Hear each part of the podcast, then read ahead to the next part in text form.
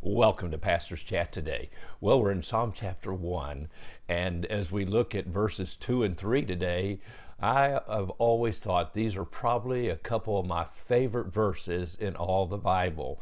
Now, remember in verse 1, it was Blessed is the man who does not walk in the counsel of the ungodly, nor stand in the way of sinners, nor sit in the seat of the scornful. So it starts out, in a sense, a negative.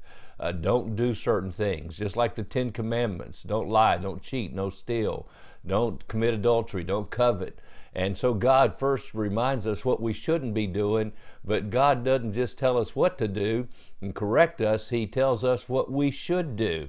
And here it is the blessed man is the one who delights in the law of God and meditates in it day and night. Well, that reminds me of Psalm 37 4. Delight yourself also in the Lord, and He will give you the desire of your heart. Delight have pleasure in taking time to be in the greatest treasure that you and I have ever been given, and that is the Word of God, where we learn about who our God is, about our Savior Jesus Christ, about life, about who we are, what we're supposed to be doing in life, and where we are going in the future. Oh, what a wonderful book! There's only one book like it. That is the Holy Bible, the Word of God.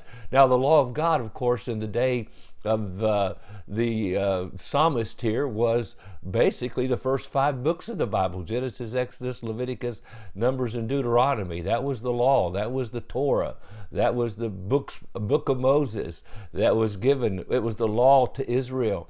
And he was saying, delight in that book. And remember the last book, Deuteronomy, uh, chapter 6, God basically said the same thing. And these words which I command thee this day shall be in thine heart and you shall keep them in front of you and around you, and everywhere you go, keep them in your sight.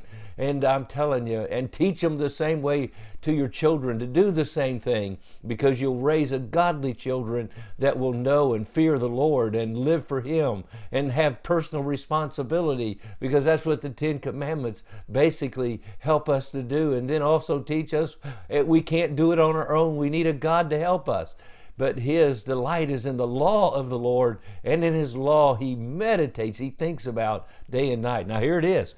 First, we are a person who can receive a blessing because we stay away from bad counsel. We get our counsel from good things, the Word of God. And then, notice in verse 3 And he shall be like a tree planted by the rivers of water that bringeth forth his fruit in his season, whose leaf also shall not wither, and whatever he does shall prosper. Boy, I memorized this whole chapter years ago in the old King James, and it's still inside me, and I've meditated on it over and over again. And I can tell you, this word of God is true. And when you practice it, it takes place in your life. Now, it's amazing how the Bible has scriptures that are almost exactly the same. Jeremiah, the prophet, I just was able to go through this entire book the other day when I was going up to Richmond and back for the wedding, listening to the whole book of Jeremiah. Amazing book. And Jeremiah was warning the people of God about coming judgment. But here in chapter 17, listen to these words and it'll close out our session today. But it sounds almost the same as Psalm 1, and I'm sure Jeremiah was familiar with Psalm 1. Thus says the Lord Cursed is the man who trusts in man and makes flesh his strength, whose heart departs from the Lord. He shall be like a shrub in the desert, and shall not see when good comes, but shall inhabit the parched places in the wilderness, in a salt land which is not inhabited. Then verse 7. Now listen, amazing how close this is to Psalm 1. Blessed is the man who trusts in the Lord and whose hope is in the Lord. For he shall be like a tree planted by the waters, which spreads out its fruit by the river, and will not fear when heat comes, but its leaf will be green, and will not be anxious in the year of doubt, nor, be, nor cease from yielding fruit.